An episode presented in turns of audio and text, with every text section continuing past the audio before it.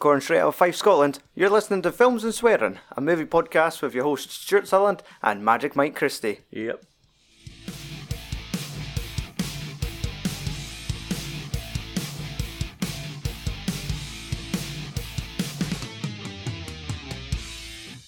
Welcome to episode 205 of the Films and Swearing movie podcast, and welcome to the second week of Nevermind, it's November.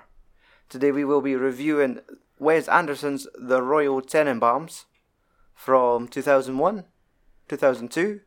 I've seen conflicting dates, but I think it might have been released in 2001 in the United States and 2002 in the United Kingdom.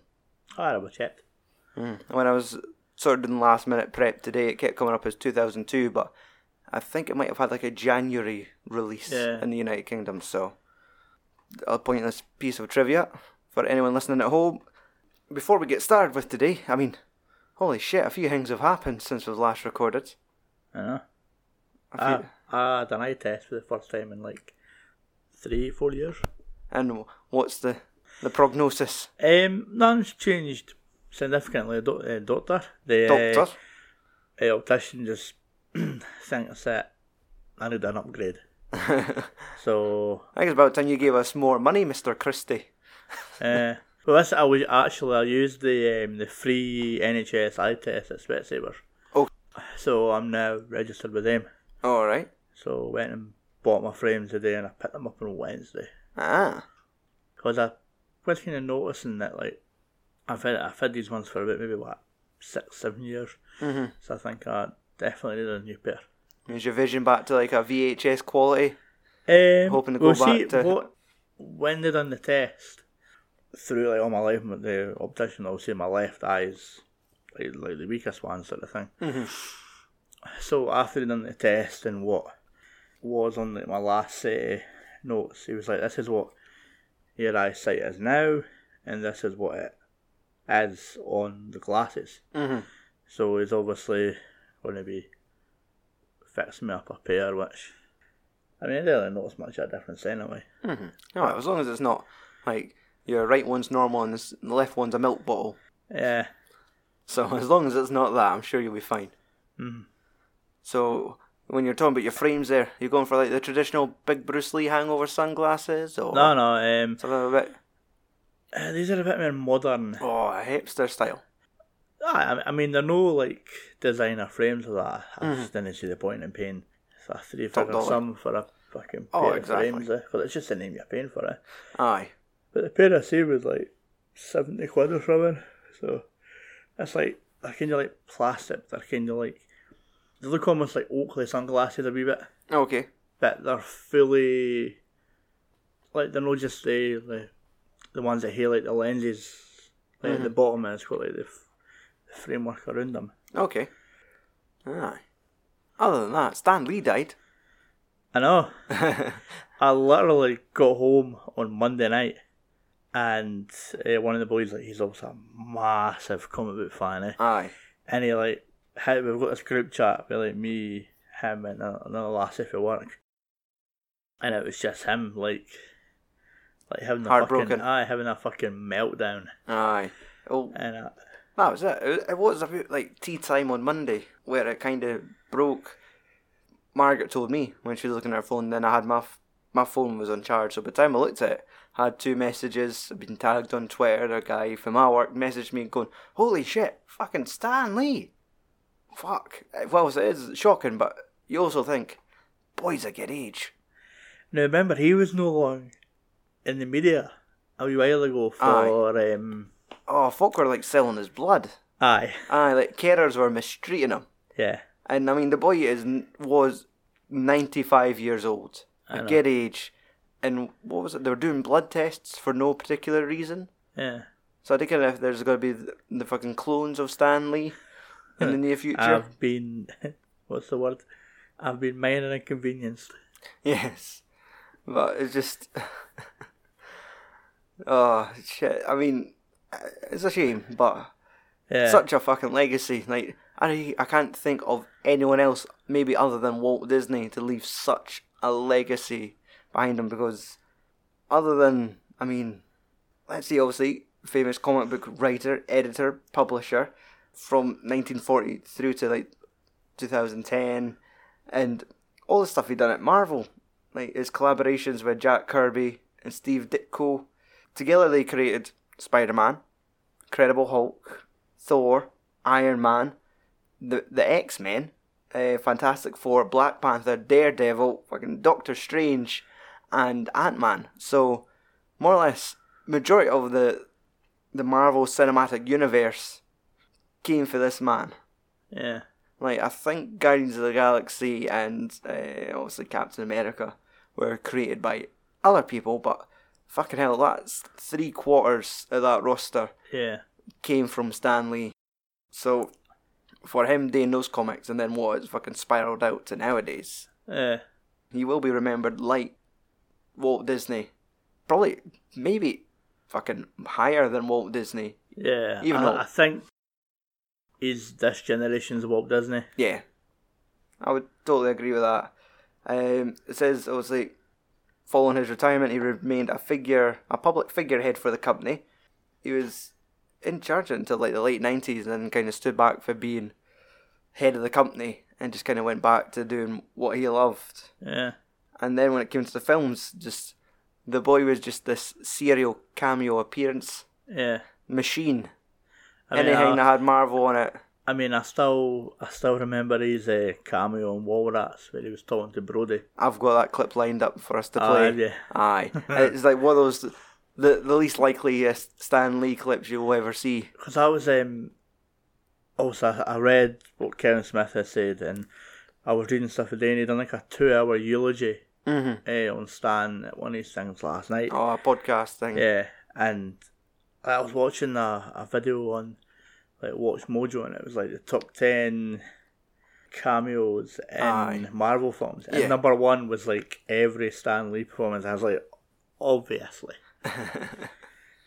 Aye, because I mean, even this year he cameoed in the the DC animated movie uh, Teen Titans Go to the Movies. oh did he? Aye, and he shows up and it's like, "Hey, it's me, Stan Lee, doing my Stan Lee cameo." And somebody whispers like, "Stan, this is Teen Titans. This is a DC movie. It's not Marvel." It's like, "It's not Marvel." Yikes! And runs away. Uh, And then before the end of the scene, he comes back saying, I don't care if it's not Marvel, I'm doing a cameo anyway. and so it's just like everyone knows what. And I think that's what people loved, is like a, a wee bonus in amongst your Marvel movies. Is wonder if Stan Lee's going to show up at some point. You never had a cameo in like Chasing Amy or that, did he? Because that was that was No. kind of more focused on like the comic book. Yes, I Jason Lee's was- character. Yeah, They were comic book writers and an artist and a writer. Um, I'm trying to think. Other than like Kevin, well, within Kevin Smith's work, I remember him from Mallrats.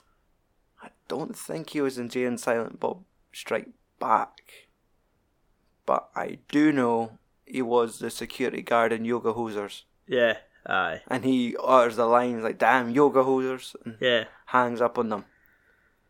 Because I think like Stan Lee adored Kevin Smith, yeah. and would always say to him when you're doing like a Mallrats too, or when you gotta do this, like because he is always like fucking more than, like more than a cameo, brilliant. yeah.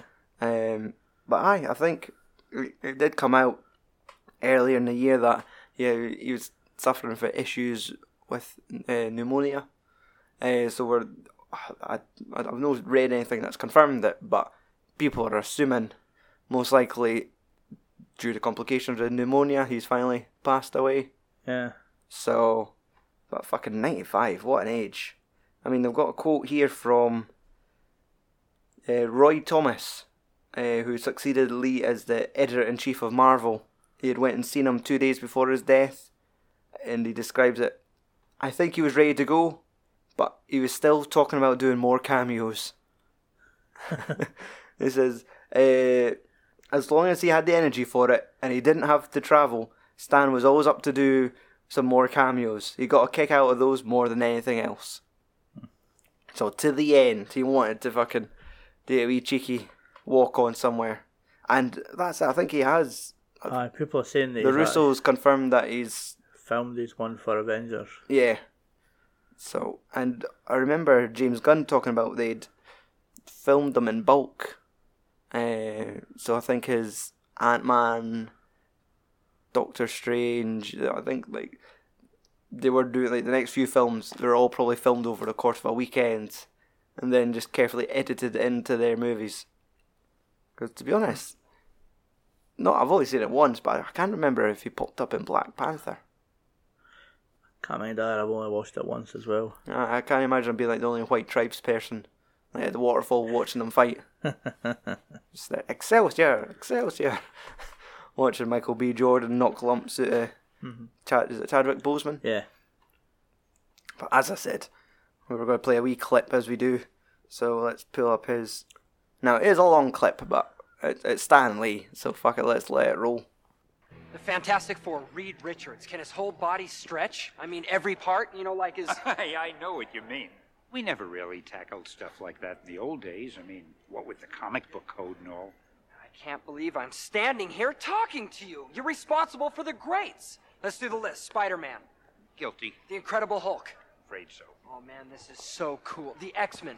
Now that you mention it, Shit, man, you are a god. hey, look at that couple. Boy, they sure seem to be in love, huh? You know, what's with that? That's the second time you've commented on couples in love. Well, I, I like that sort of thing. Tell me, do you have a girlfriend, Brody? Had one. We just broke up. The thing. Is this dork made of orange rock like the rest of his body? it's a superhero secret. Tell me, Brody, uh, why did you and your girlfriend break up? She was a pain in the ass. She wanted me to be this typical boyfriend guy. Said I was too into my own world of comics and all. Yeah, I can relate. There was a time when it was all about comics for me, you know? I, I had a girl probably the same as yours. She always complained that I spent too much time with my own comics, and uh, eventually we broke up. See, what did she know? Here you are now, a legend in the field. Probably had a slew of women since her, am I right? Oh, lots of women. Jagger and me, we had a running contest to see who had the most. Matter of fact, last time I looked, I was way ahead.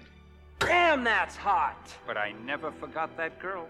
Well, did you ever get back together with her? One day I found out she got married. I had blown it. I had uh, missed my window.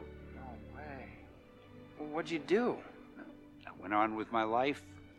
I created some special new superheroes. Uh, they were characters that reflected my own heartbreak and my own regrets. How so?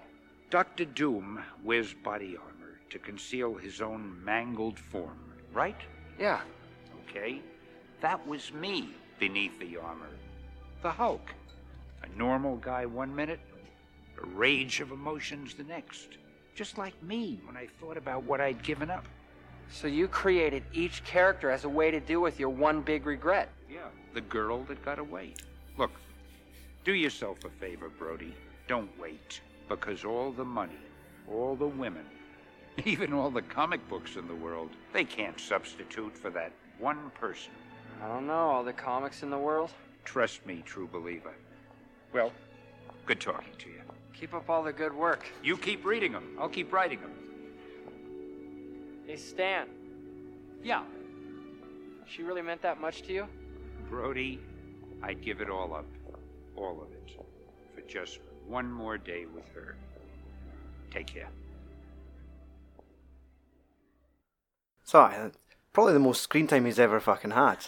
Most dialogue he's ever had. Like that whole clip is probably like the length of like all his cameos put together. Exactly, like 18 cameo appearances put together because I, don't- I don't think he's obviously he's, he was never out to be an actor, so Nah. he's never. But that's probably the biggest part he's ever been given, and that was like Kevin Smith's second film, Yeah. and it's one of those things you watch it and it's like Stan Lee doesn't look like Stan Lee in it, like well Stan Lee's always looked old, he looks like a young old Yeah. back there, so.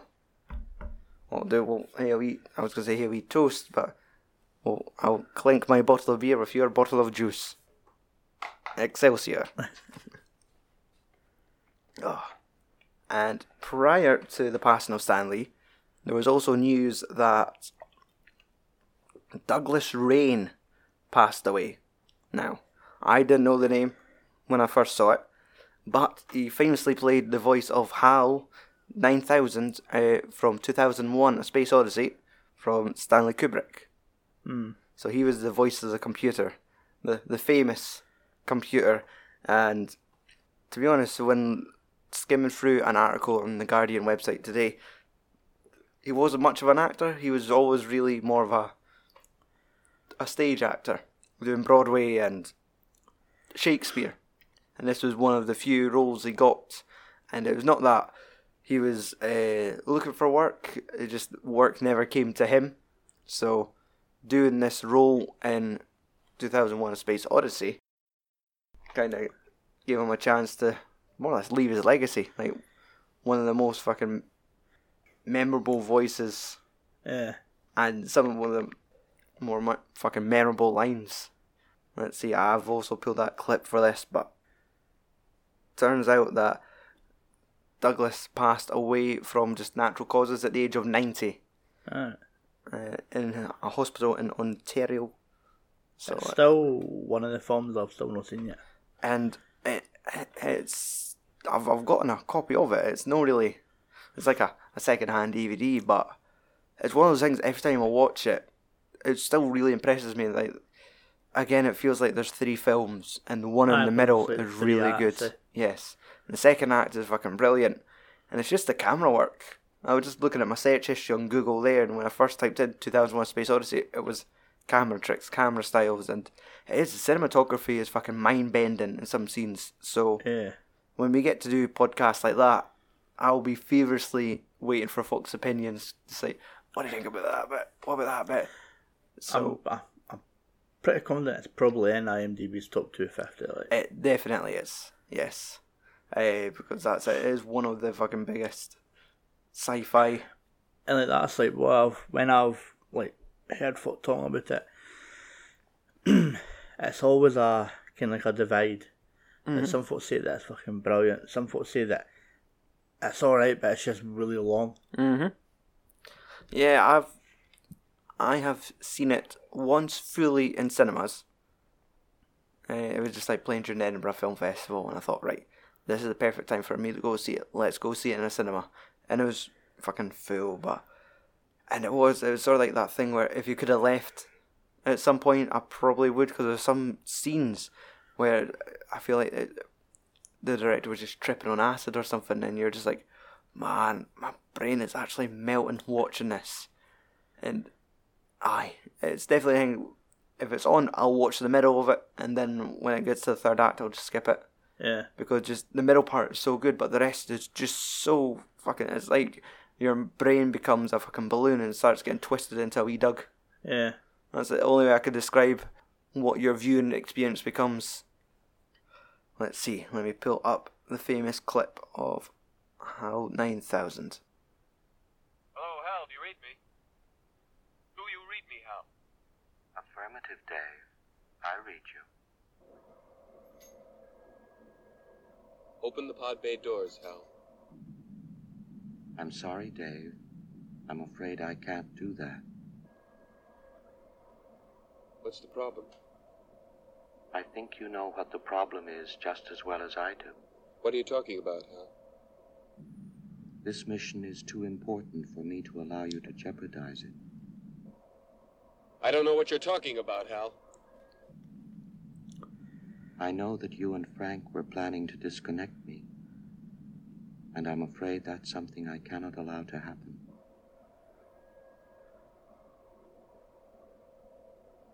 Where the hell did you get that idea, Hal? Dave, although you took very thorough precautions in the pod against my hearing you, I could see your lips move.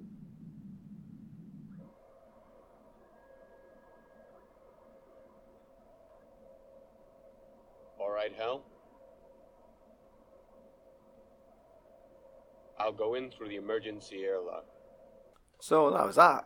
It is. It's definitely one of those things where I think Stanley Kubrick was maybe like a bit of like a mad genius or like a, a mad scientist Yeah. when it comes to his filmmaking. Whilst I haven't managed to watch sort of everything in his filmography, I'm still slowly, like every three months, I maybe see one of his films that I've not seen before. Like the other Yeah. week we spoke, taking if we were on mic or not, but we're talking about Clockwork Orange, Aye. and I kind of got to see half an hour of that, so I feel I'm in the mood to watch that from the beginning. properly for the first time, and but that Paths to Glory, uh, is it Barry Lyndon, and Mm. there's so much fucking more movies for me to watch. But obviously, another wee toast to the late Douglas Rain. Uh, Rest in peace, Hal. There's just something really like unsettling about that voice. Yes, it's very calm.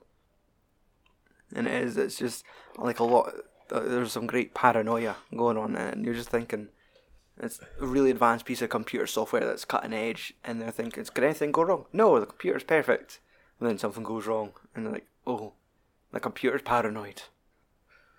But we'll get a chance to have a look at that in the next year, hopefully. Yeah, Now, let's get to the, the review. yeah.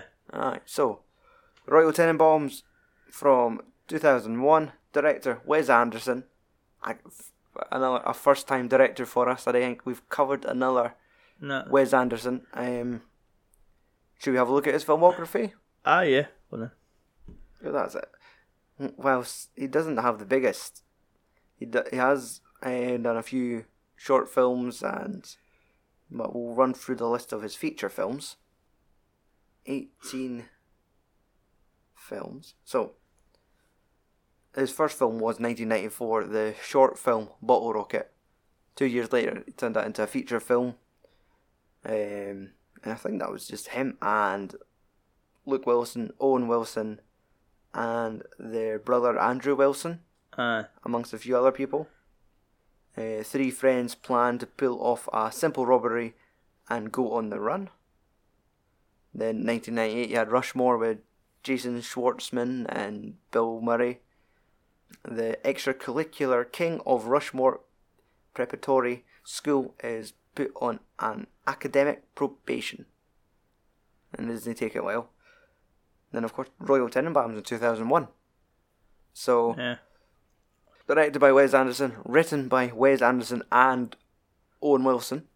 Now, the film stars Gene Hackman as Royal Tenenbaum, uh, Anjelica Huston as Etheline Tenenbaum, Ben Stiller as Chaz, Gwyneth Paltrow as Margot, Luke Wilson as Richie, Owen Wilson as Eli Cash, Bill Murray as Raleigh St. Clair, Danny Glover as Henry Sherman, Seymour Cassel as Dusty, Kumar Pallana as Pagoda, and Alec Baldwin as the narrator. Mike, what's the plot to the Royal Tenenbaums? Um, no, I, I was a bit kind of like convoluted what the actual plot was, but the way that I've got it done is, is that an eccentric family are gathered together to deal with um, a real life tragedy. Yes. But when you go on IMDb, it just says that an eccentric family are just stuffed in a house, and stuff happens. Aye. Because that's it, they are all kind of, whilst they are slowly being brought back together because their own personal crises. Mike, was this your first time watching the Royal Tenenbaums? Um, now, I was convinced for fucking ages, like even before I picked up the film, that I had seen this film. Mhm. I was convinced, and then when I was watching it today, it turns out I fucking never seen it before ah. until today. Mhm. And for the life of me, I cannot get it in my head of what I think I've seen. Yeah. Because Maybe- for some reason I thought I had seen it. I wonder if it, maybe it's possible. Well, that's it. Could be just confused with one of his earlier films. If it was Bottle Rocket or Rushmore. Rushmore was really accessible for a while. Is that or maybe Life Aquatic? I've no, I've definitely not seen Life Aquatic. Oh, I've, aye, because they have that real I've not seen Bottle Rock either, but I still can't eh, remember if I've actually seen Rushmore. Rushmore or not. But yeah, uh, so aye, it's, it's a first time watch for me today. Aye. Ah, I've seen it um, fucking many years ago, I think. Back at the stage where like Ben Stiller and Owen Wilson were all showing up in each other's films. You was getting like Wedding Crashers, Meet the Meet the Parents, uh, Starsky and Hutch. Zoolander, Starsky and Hutch. So in all around that time, I was like watching anything that those two were in. And I mean, at the time as well, Ben Stiller and Owen Wilson were like hot property. Yes, exactly. And because that was, I think it was like post Zoolander, they were red hot.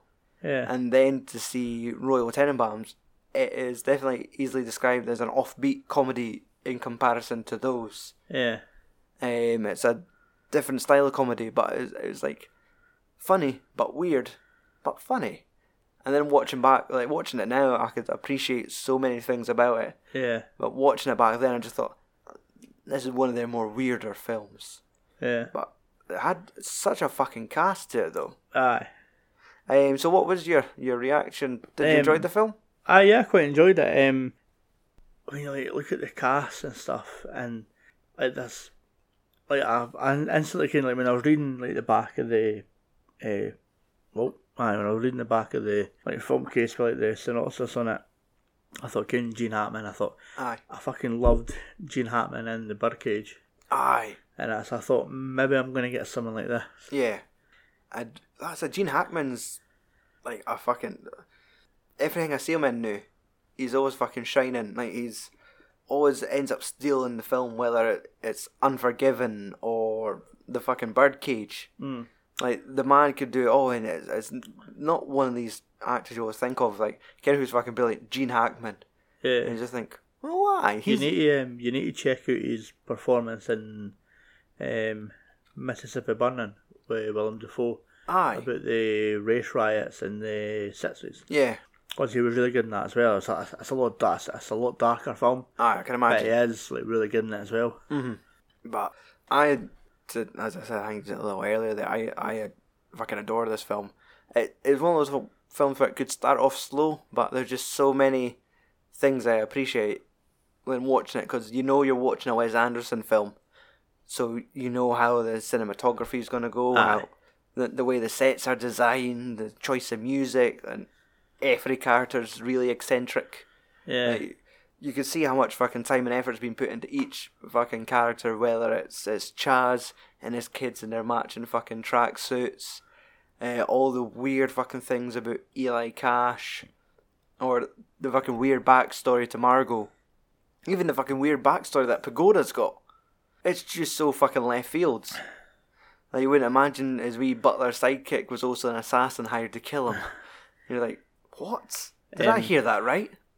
I quite liked the very like the I liked how it was told in chapters. Aye, It, was, almost like a book. yes, it, it fucking was. It was like literal storytelling. The film No. fucking started with an epilogue, and I did every time I see it, I always loved to try and read that first sentence. Aye. And it was like Royal walked into the fucking hotel lobby, and Yeah. then cut to there's him walking in Um, the hotel if- lobby. On the as I noticed on the on the Blu-ray, when you go to like the main menu, it's like play movie, timeline, chapters. Yes, And you go to the chapters, it gives you the chapter and it gives you the wee description at the start of the book. Um, but I mean, I I really liked like the opening like intro, if you will, yeah, when it gave you the whole rundown of all the family and stuff. yes, And I didn't actually notice till I was doing my um, trivia stuff, my notes the night that it was Alec Baldwin that was doing the narration. aye, Because I was trying to figure out like who it was and I couldn't really pick Aye. up on it. aye. It was a well, it's a known voice, but I think I think I found that like I noticed it early on, but I think I was having my laptop up and I was doing my notes, and the film had just started, and you I'd seen him as the last name on the credit list, like Alec Baldwin. So I just knew from there on it's it's him. It's fucking Jack Donaghy for Thirty Rock, just sitting talking, and he's a fucking great narrator. Like I, I think of it just because he's got that that that deep voice Mm. but he could just kind of narrate fucking perfectly. I know everyone gives props to like Morgan Freeman for being a cracking narrator, but Alec Baldwin was fucking great in this, Yeah. and there, there was never any like he never popped up in it anywhere. No. He was just clearly just sitting describing every person and all their stories, like how he was sitting talking about Margot and or he was sitting narrate when Richie was on the boat, type of messages going back and Yeah. how he got back to shore and, and so that was a great use of fucking Alec Baldwin because I don't think he's really showed up in any of the other ones. No. Um, but like, I, I liked um, on the intro where it's giving you all the rundown all the characters. I quite liked um, like Richie's no Richie. Um, quite liked um, Chaz's story about Aye. how he was into like real estate and stuff. Yes, And by the time he was like twelve year old, he like, fucking had Dalmatian office and mice. stuff. Aye. hmm and managed to fucking what cause his dad to lose his house, Yeah. and then like he took him to like some sort of court because he was the fucking dad was cheat, stealing bonds from him. Yeah. Aye, and that's it. Everyone has such like a, a backstory. Like Chaz's story was losing his wife in a aeroplane crash, which also had both his children and the dog Buckley. But everyone lived apart from the wife. And you get that great shot where it's just Buckley in his cage and there's like a fire smouldering in the background. And I'm pretty sure you had Alec Baldwin talking about he was precisely like 100 metres from the crash sites Yeah. found fine in his cage. But it's just now given Chaz this fear of we need to prevent, like, we need to be ready for any disaster happening at any point. I need to make sure my kids are safe. So he's now like this fucking broken man who's obviously not recovered from the death of his wife. Yeah. And then you have uh, Richie, who's like, because they were all sort of child prodigies, Aye. weren't they? They had Margot as the playwriter. You had uh, Richie as the tennis player Yeah. and then Chaz is a successful businessman and creator of fucking Dalmatian mice, which he was it sold to like pet shops in Little Tokyo. Yeah. So it's clearly that the parents lived off the success of the children, and then they all growed up to be not fucked up adults, but none of them were perfect. Yeah. And I'll give credit to Gwyneth Paltrow; she does good in this. Ah, I thought she was pretty good. she's normally a person that like is you could is a bit marmite in films. Sometimes like she she can be quite annoying. Sometimes she does really good. Like this one, you just forget it's Gwyneth Paltrow. Yeah. You just kind of just take the character as it comes, and she's full of her own fucking eccentrics. The fact that she has like a finger missing. Yeah, half a finger. Aye, and you get those great wee shots where it shows you why she lost her finger, and it's just she's fucking smoking a fag whilst the boy's chopping wood, and I'd through her then become a messed up adult. It's great to see that she's fucking latched on to well Bill Murray's character, Yeah, uh, that Raleigh. Ray St. Aye, uh, Raleigh St. Clair, and he's clearly like this psychologist or Aye, yeah. experiment on this boy Dudley. Yet he he's fucking fragile himself because fucking Margot's such a train wreck that spends her days sitting in the bathtub watching telly.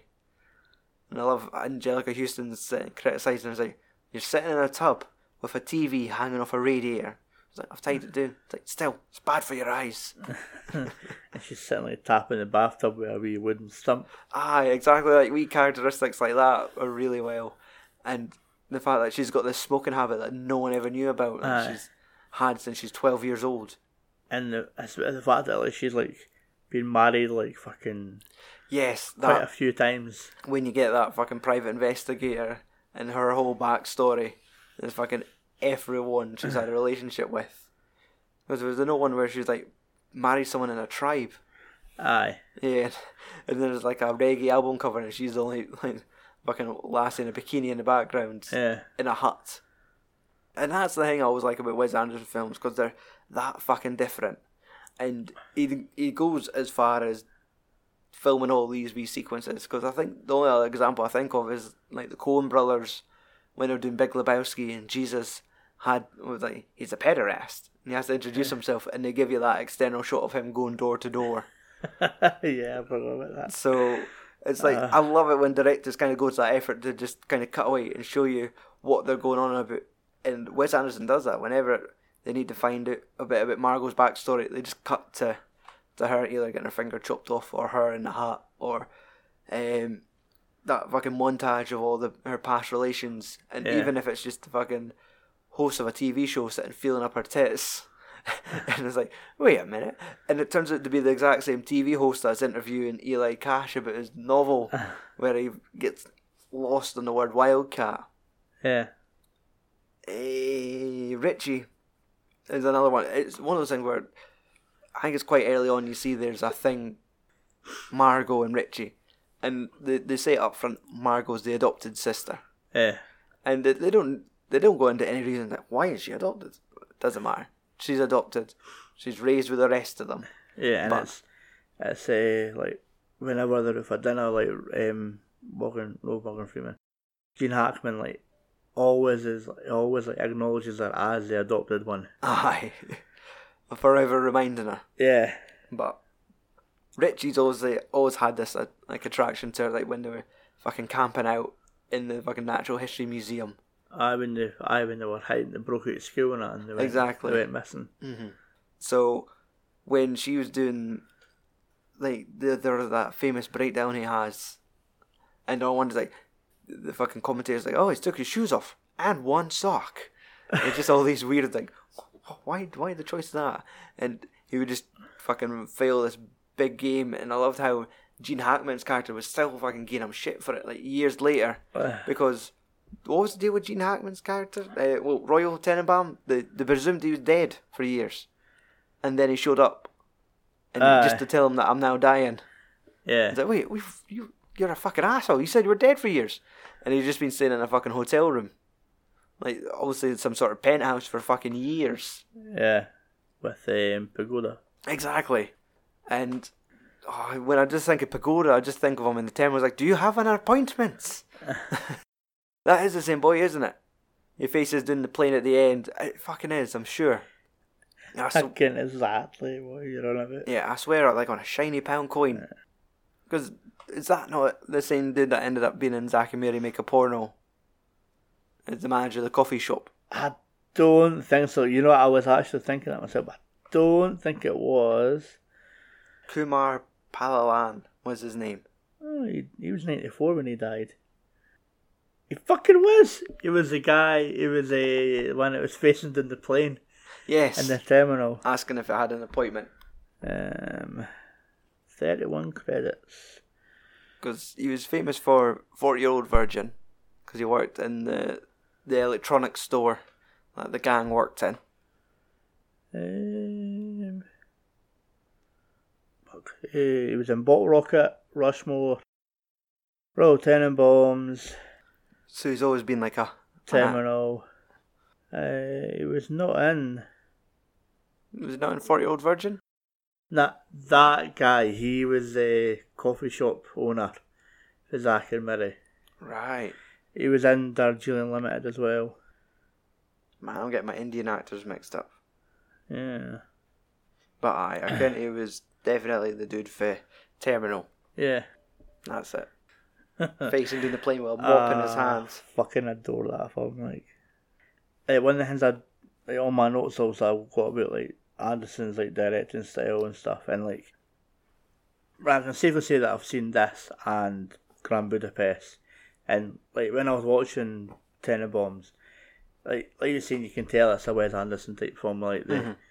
Choice of like fucking cinematography and like the colour scheme and some of the Yes, bits as there's, well. it's always like a real Like pastel, like like it's always light pinks. There's not, there's never like a strong color. yeah, It's always very washed down.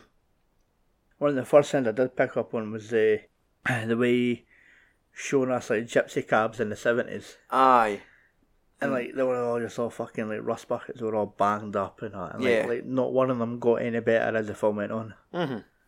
and well, that's it because they rarely use gypsy cabs, and it's like when you had Dudley, like this one's got a dent in it.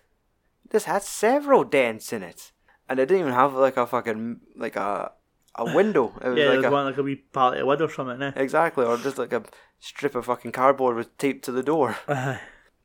But it's just all these fucking wee, wee details, and like the the camera work, the cinematography, where there's just simple moves, like where I know if it was just because it was a simple filming style, but it almost felt like it was first person at times, where a conversation between maybe Margot and Richie on the rooftop when they're smoking fags, the camera's just looking from one to the other, and it's just like it's you could see the camera shaking and stuff, but it's just it's just not like a natural back Yeah. and forwards. And the same when Chaz was doing like his fire escape, you could see the person with the camera walking backwards and the camera shaking a little, but you would just do this just very simple, straightforward cinematography. But his films would probably be really trippy if they were done in 3D because it was it's things he would perfect in later films where you'd be in one room and then the camera starts zooming out and that room you were originally in would be at the bottom of a fucking hallway by the time the camera's fucking zoomed out and you just think how does the boy think of this? Like practically. His cinematographer I, I think it was maybe the name Robert Yeoman or something like must be like a fucking excellent cinematographer. I've never looked up what other fucking films he's done unless he's just part of Wes Anderson's stable because I feel that's he's always had the same feel in cinematography in his films. Yeah. But he's always you notice there's like a few maybe long takes, maybe towards the end.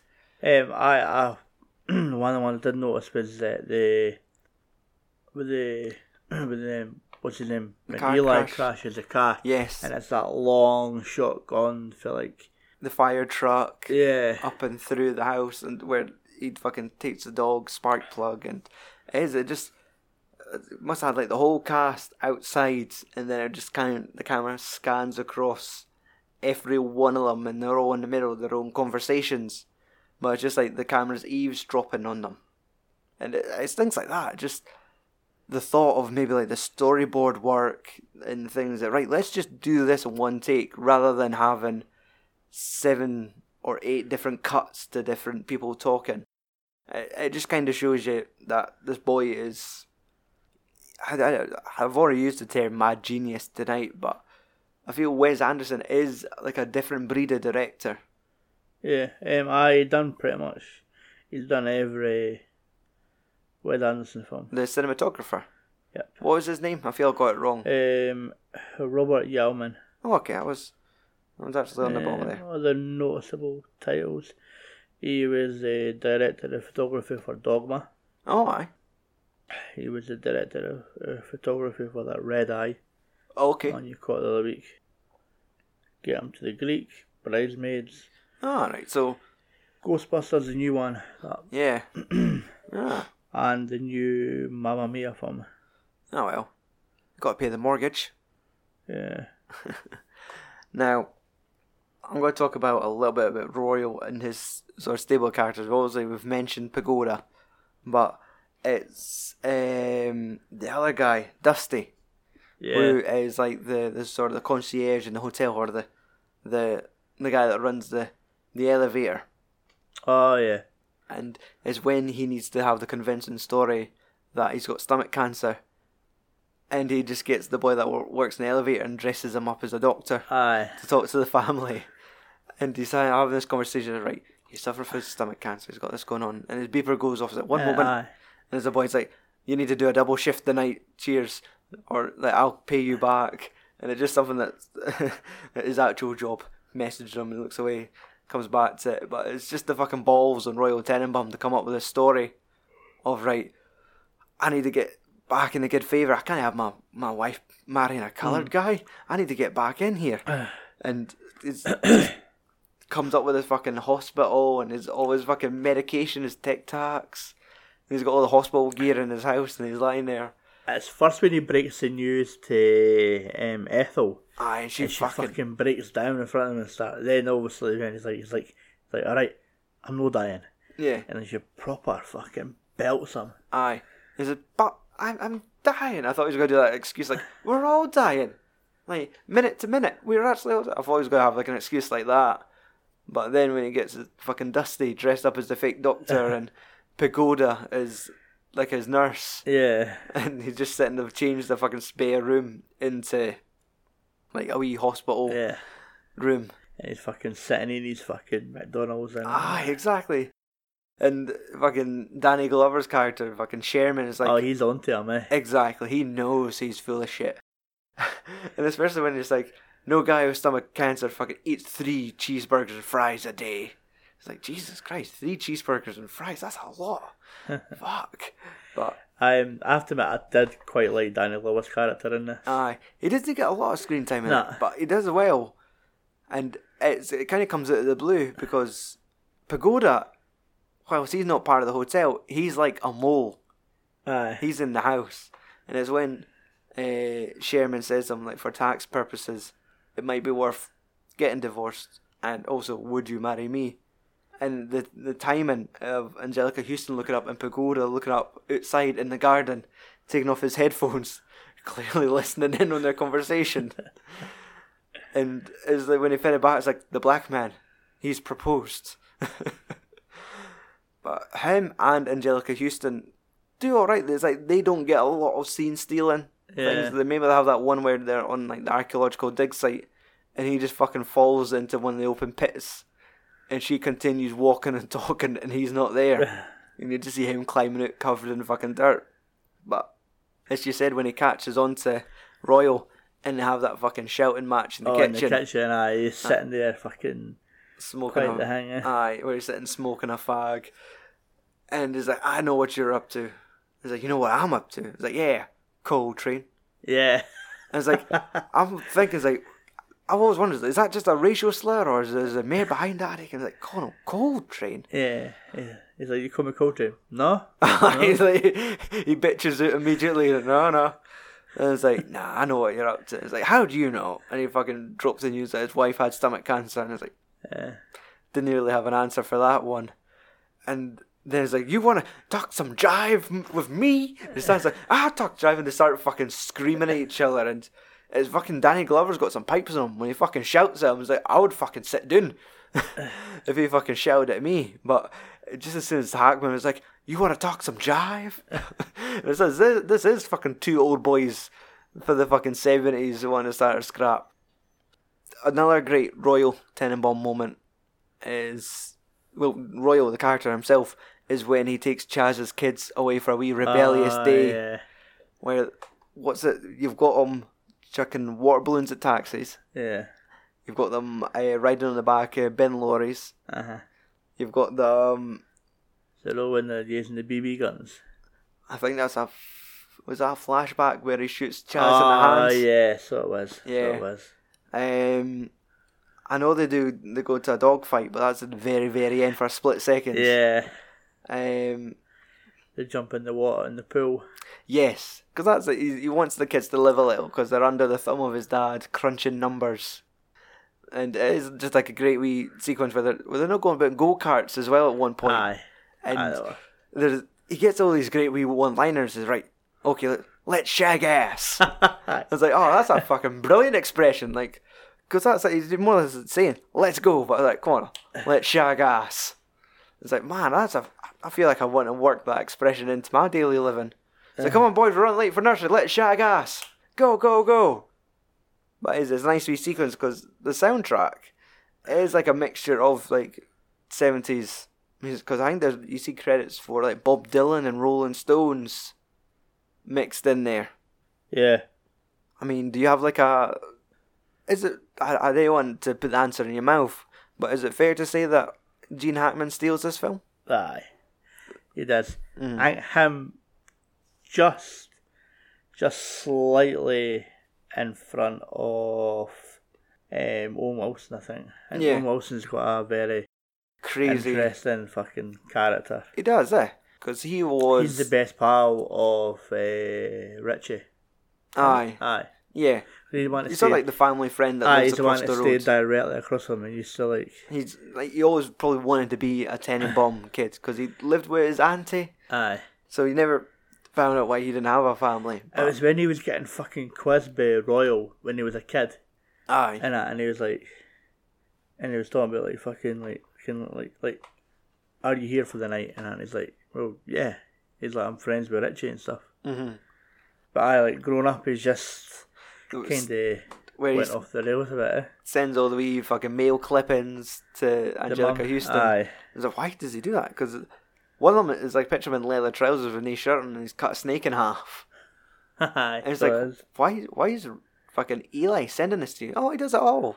Like his fucking grades for school.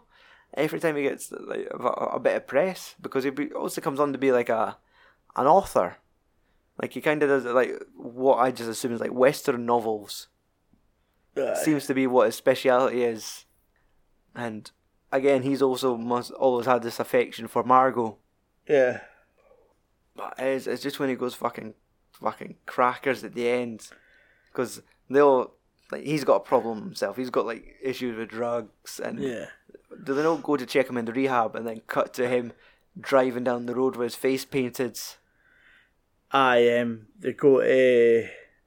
It's after Richie's episode. They go to the house and he's fucking like cutting the fucking coke on the table with his Yeah. credit card and that with the two guys. Aye, like they're just complete. What was like a random strangers, but it could be just like peers. And they're like, it's like, oh, I'll just, I'll go and get my coat. And then Pagoda just like, Yep, there he goes. Aye, And he's fucking legging it. aye. And there's a great moment early on where he he sneaks into the house and he's leaving, and you've got Gene Hackman at the window looking. I was like, look at this fucking kid. Oh, ah, yeah. And it's after he's flicked the I fag out the window. asshole. Aye, stamps out and he looks up to him and just reaches to the sky. like just a fucking nutter. Going about with his cowboy hat. Yeah. Aye. I quite liked his role in this one. Mhm. And then obviously it's with the whole wedding thing at the end and he shows up in the car and he's completely fucking out his tits. Yes. And he's driving at full fucking speed. Aye. And I think this could be a theme in Wes Anderson, Wes Anderson films. To be honest, I don't think he likes dogs. Because if you watch them all, there seems to be a theme. That always something bad happens to a dog in his movies. Try to think. Buckley ends up under the car. Yeah. Eh, a dog gets shot in Moonrise Kingdom. I'm pretty sure a dog gets tortured in Isle of Dogs, but that whole cast is fucking Yeah. dogs. I'm trying to think if there anything significant happens in Grand Budapest. Ah, actually, you're right.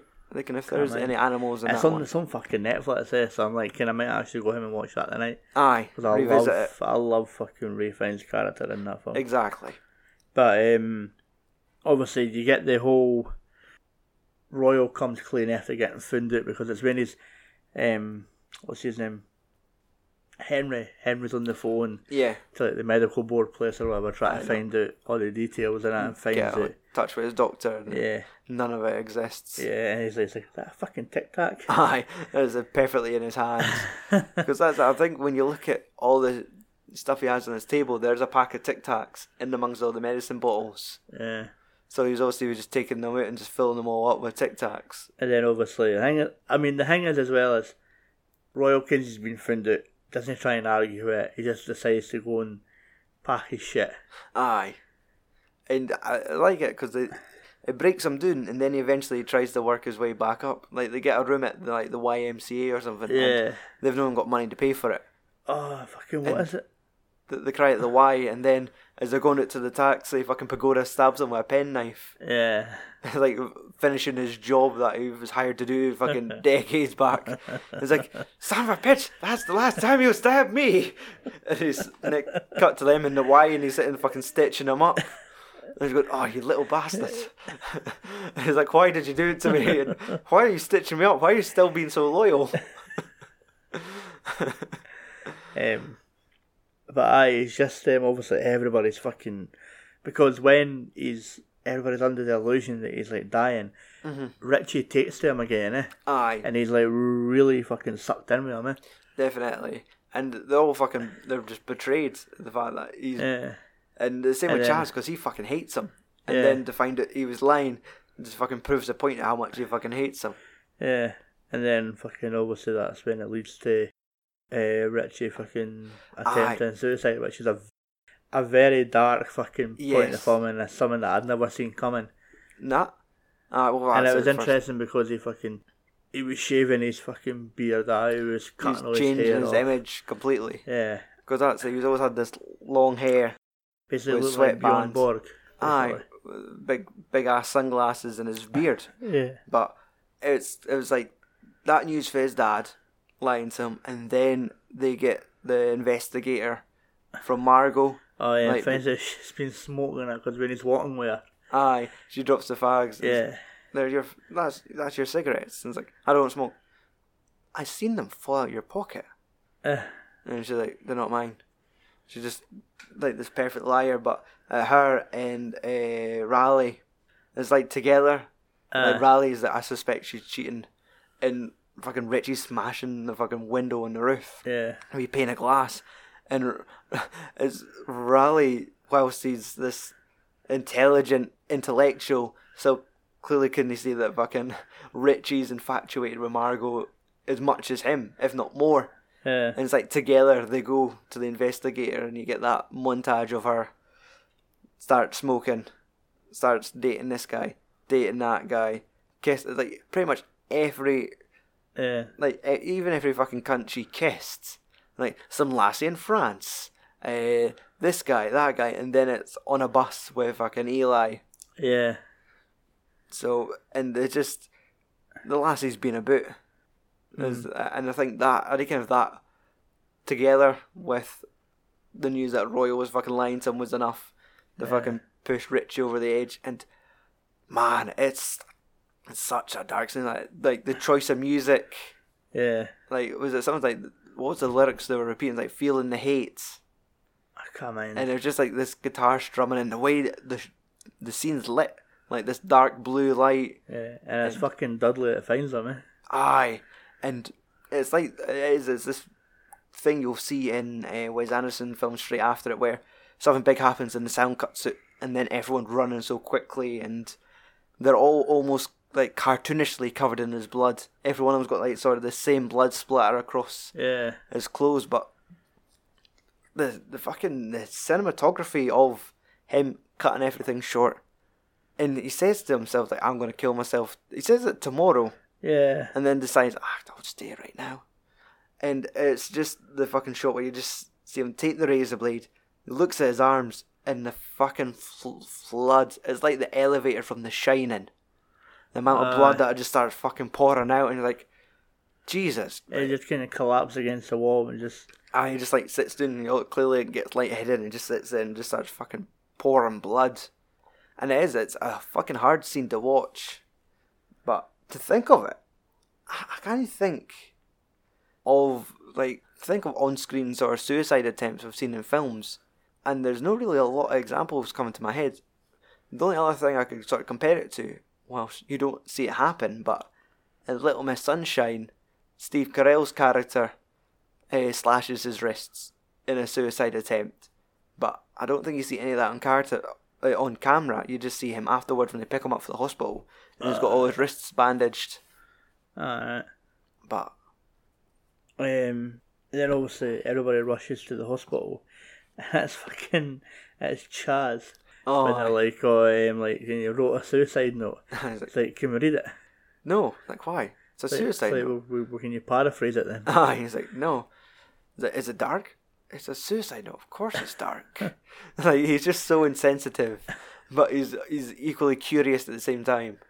And it's, it's it's like that sort of is the wake up call the family sort of Yeah. needs. And it's fucking it's uh, Royal and fucking uh, Pagoda when they show up with their fucking bellhop attire on. Uh, they get to the hospital late, and it's like, I think, is, is my name on the list? That they don't want to see me, and the security guards lurching over, staring at them. But by that point, fucking He's already signed to sell it. exactly. Gets on that bus and it's it's what he says to uh, Pagoda. He's like, Ken, you lose half bad for somebody to try to commit suicide. Hi, it looks good. it's got some colour about him. Uh, and, and that's it. it it's, it's the things that they make you laugh in such the darkest context. Yeah. Because uh, Life Aquatic with Steve Zissou has a scene equally as disturbing in it that kind of comes out of nowhere and like, I, I reckon if it's just a theme, that there's just these sobering moments in his films. And Yeah. I, I can't quite picture uh, Grand Budapest Hotel other than when they're being stopped by, the, I don't know, is it the Nazis where they're on the train checking the passports Ah, maybe. and they start battering Ralph Fiennes. On his fucking bellboy. Aye, like on the second uh, second time the train's boarded. But Then you pretty much just get like the fight, like obviously with the wedding, aye, and then you get what happens like after the wedding. aye, because that's it. Yeah, the ending more or less is sort of the family getting back. Years later? Margot's written a new play, and it's about her dysfunctional family, and it is you see their interpretation of Royal on stage talking. Then you have Raleigh's published a book called was it Dudley's World? Aye, or something like that. Uh, Eli is in rehab. Eli's got- in rehab. Uh, Richie teaching tennis to kids. Yeah, and Chaz is being a bit more of a carefree parent, I think, from what I could remember. aye, because you see him with um, his two boys and uh, Royal riding the fucking garbage truck. aye, and that and the music. It's it's like a it's a happy note to to end it on, and then it cuts to well, you got Alec Baldwin narrating the fact that Chaz is the only person to witness Royal's death. Mm. and and it just cuts to them in the ambulance, fucking staring at each other, and holding hands, and just like, man, Like uh, the, the the fucking pull punches so quick and say, "Oh, it's all happy," and then watches him die. It's like Jesus Yeah. Christ. And then you got a wee laugh with the funeral. Aye, the I've taken a note of it. What they put on the fucking tombstone: died tragically rescuing his family from the wreckage of a destroyed, sinking battleship. And it's it's the priest doing this the service where he stops, looks at it, and he's like, "What the fuck?" Because it's the same priest that was one that was going to marry um, Aye, Ethel and fucking Henry. Aye, because he Because he gets pushed in the stairs by Chas goes to fucking aye, kill Eli, Yeah. and I, what I like about that scene as well is it's almost it's, it's a fucking tiny compact house, yeah, and like you see like Eli run up the stairs, and he like runs like into the kitchen and like fucking Pagoda like feeds him something, aye. and that then runs back down the stairs and pushes the fucking priest down the stair as well. And it's a, it's a fucking pure stuntman just going flying down the stairs. And you have them fighting, but it's a great thing where the buildings are that small because one side it's the back garden for the wedding, the next side it's in like a almost like a wee Memorial sort of like cemetery thing, eh? exactly. Whereas they're just that condensed, but they're both lying there. It's like the moment's passed, and they're kind of lucky that every, lucky that all cunts alive. Time to counter with a BBT. Yeah. What do you reckon the budget for this one was? I reckon. Um, let's say 15. 21. Alright. You reckon it made the money back? I would say just. Uh, domestically, it took 52.3, Holy fuck. and foreign market, it took 19, so it made 71 mil worldwide. That So is- three times its money back. exactly, that's a decent return. And I mean, it's kind of like, like Wes Anderson films are kind of like indie films, eh? Yes, it, like, that's it. But like they're indie, but they've always got like biggish names. yes, and big budget. Well, I was to say big budget, but like big studios backing them. It's it is it's as indie as big Hollywood gets, and it's also such I feel like a niche market. Like it's no like everyone's to enjoy a Wes Anderson film. Yeah. So, and uh, you you you don't want to sound like a fucking uh, like a right knob in a way, just to say, oh well, uh, Wes Anderson's like this smart person's comedy. You don't want to be like that fucking Yeah. dick. That there's I'm trying like. Because that said, Like we like these films, but you don't want to say like we're better than other people for enjoying these films. It's, Yeah. there's no like say I don't want to say Andy here, but like if he watched it and didn't like it, I think he does like this film. But just to say that he didn't enjoy maybe Grand Budapest Hotel and we enjoyed it, we don't we don't want to think less of Andy Yeah. because it's but we know Wes Anderson's style of filmmaking is jarring in comparison to a lot of other like let's just say Step Brothers, Yeah. two completely fucking different animals, but both are classed as comedies. So, but when you say it, sometimes you just feel like you're acting like a posh cunt. And it's like I'm not trying to be a posh cunt, but they are generally good films. Aye. And it's like there's only certain folk you could talk to them, talk to about Aye. Wes Anderson films. Like, see, I guarantee that, like, like Michelle wouldn't like like these films. I think she'd be bored to fucking tears. Aye, because that's it. It could be that offbeat, and then there's just something really weird happening, like like that shot where Raleigh's sitting recording stuff with Dudley, and he's like, recreate the sh- same shape as I have, and Dudley does it completely different, and he talks about the red and block, and he's narrating, he's like, was we dictator microphone saying, Yeah. well, he's shows signs that he's got excellent hearing, but also colorblind, and Dudley's on the other side of the building, like. What? I'm colorblind? and it's just like like that that fucking tickle me. But people was just like, "How's that funny? Why is that funny?" And it's just weird. It's something I can't describe. I'm no smart Yeah. enough to put in words, but aye. So that was the budget, the box office. Time for the trivia. The original Hawk that played Mordecai Mhm. was kidnapped and held to ransom during filming. What? Yeah. Jesus. Man, I And wonder if because they like the timing and all that, like that was why there was a different Hawk at the end the of the film, fellas. and that was why, like, I mean, the, the like they acknowledged that because they were like, "In, is it the same Mordecai?" Because he's like got like white, Yeah. And it's like what um Boyle was saying, like he started to like like like matte, like his fur was matting or whatever his fur, whatever Yeah. the fuck it is. His feathers, aye. Yeah. Danny Glover looked and Owen Wilson turned down Ocean's Eleven to do this film. Ah. This was roughly around that same time that was filming. Amazon one star reviews, you think?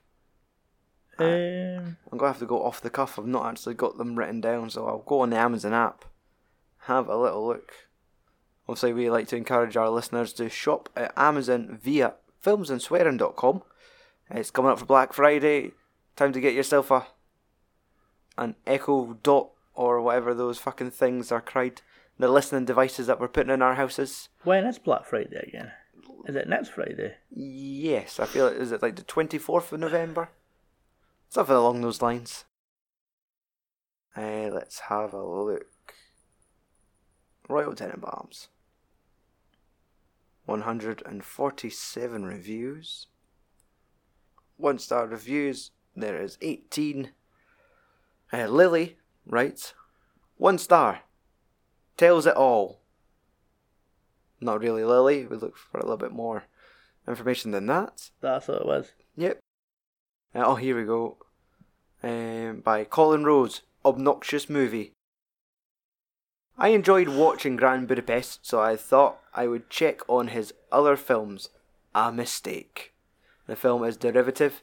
Any approaching anything approaching a good idea has been stolen from a non-American movie that presumably Anderson had seen at a film festival. Characters obnoxious American brats, rather similar to the equally obnoxious bunch in the Darjeeling Limited. Rare for me that I couldn't be bothered to get to the end. Alright, so you didn't finish the film. Aye. But thinking similar to the thought, it's like, well, obviously Wes Anderson's taken things from his life and put it on film, but saying he's stolen ideas from a film festival or he's stolen ideas from foreign films. okay, sure. Uh, let's see. X Rental, the disc was scratched. Oh well. So they are our one star reviews. As I said before, filmsandswearing.com. Click on Amazon link and do some shopping. That is the best way to support Films and Swearing and buy yourself some cool shit at the same time.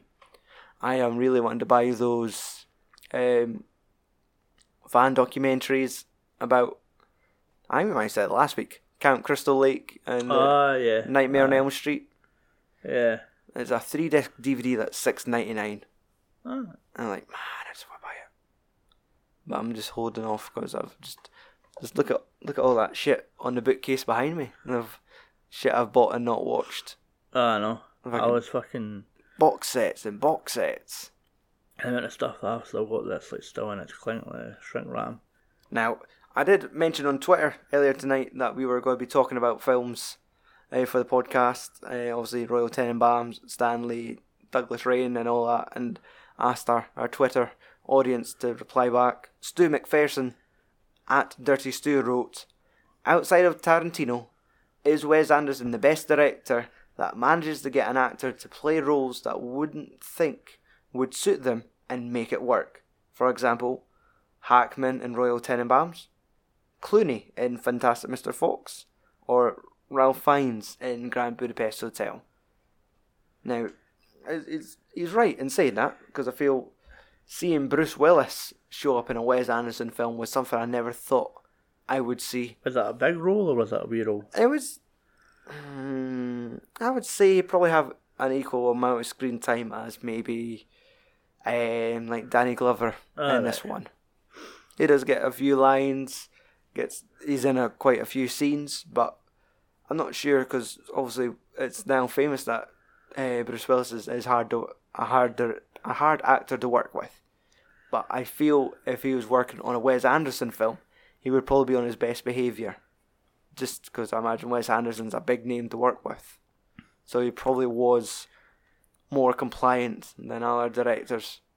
I mean, like we talk about like getting like would you ever see like this actor being in this director's film? We're talking about how we're going to finally see Al Pacino in a Tarantino film next year, Yes, and just kind of wondering what because like what like like what his director style is like what sort of role he's going to have. Um, I mean as well like look at like what Tarantino done for say fuck it Leo DiCaprio in um, Django. Yeah. A completely different character for the, Mhm. what he usually plays. I mean, I, I fucking I love Ralph Fiennes in the Grand Budapest. Aye. Um, I can't say I, I've seen Fantastic Mr. Fox. I can't really say what. hmm I'm assuming George Clooney was the actual Fox. Yes, he was Is he? Mr. Fox. I would actually a, a good example I've, I've just managed to think of is I would like to see Christoph Waltz in a Wes Anderson film. Ah, I was just scanning through his filmography just now, and he hasn't worked with him yet. I, I actually just assumed he was a dog in uh, Isle of Dogs, ah. but I suppose because like he would maybe fit into like type of quirky humour. yeah because like even though it was a really fucking horrible role he played in uh, Inglourious Basterds, he was quite funny. Yes, And, aye, and totally. like he's the way he misinterprets things and the way he like missays things like like like that's a bingo and stuff. Aye, I fucking And- love it when he says that. He- he- like we were saying, he's so fucking giddy. Yes. Um, I mean, he kind of played a bit more of a straightly serious role in Django, hmm but I'm trying to think, does he? Did he really have anything funny in Django? Does he? No, it just sort of is demeanor like how he's well read and he's going to be as like a travelling uh, dentist. Yeah, But when he has all the rights for shooting these people and has all the papers, like it's just how sort of peppy and campy he is. He's just yeah. so kind prim of and like proper, uh, kind of like Tim Roth and uh, hateful. yeah, hateful eight, exactly. Mobray. Aye. So, but fuck. So aye, that was Stu McPherson's wee tweet to us, and that's I would. I'm looking. I just. I, I could have swore I'd seen news about Wes Anderson casting people in his new in a new film, but IMDb do not have a scrap information. So No. I'm, I must be thinking of someone else cast, like some other ones casting news. But Uh, Isle of Dogs this year, so I guess that's it. Give it another two years before he probably shows up again with another project. Because that's him done two um, stop motion animated films. And I, I, again, I'd recommend Isle of Dogs to people as well. It's a really well done film. Like you can appreciate the craft yeah. of stop motion animation and just how fucking crazy the story is and the whole fucking plethora of actors that showed up for it. Because Yeah. I think had like Bryan Cranston was like one of the main ones for this one. Oh, was he? So, but um, I think on that note, uh, as we mentioned about Twitter, there you can follow us on the social media sites with the handle at FAS Podcast. Works for Instagram, Twitter, Facebook, Patreon. Remember, patreon.com forward slash FAS Podcast will cease to exist come January. So if you want access to our back catalogue of podcasts, audio commentaries, you need to get in now. Other than that, what's next for the Films and Swearing Movie Podcast? Episode 206 will be our review of Kung Fu Hustle. Stephen Chow's Kung Fu Hustle. Yes. That and Death Proof are the Kung Fu Hustle definitely come first. Yeah. That was I think two thousand three maybe? Maybe later. Yeah. Maybe two thousand close to that. So yes. Stephen Chow's Kung Fu comedy, Kung Fu Hustle is gonna be the next film for us to review in our Never Mind November. And that's it. Till next time. Ladies and gentlemen, let's shag ass.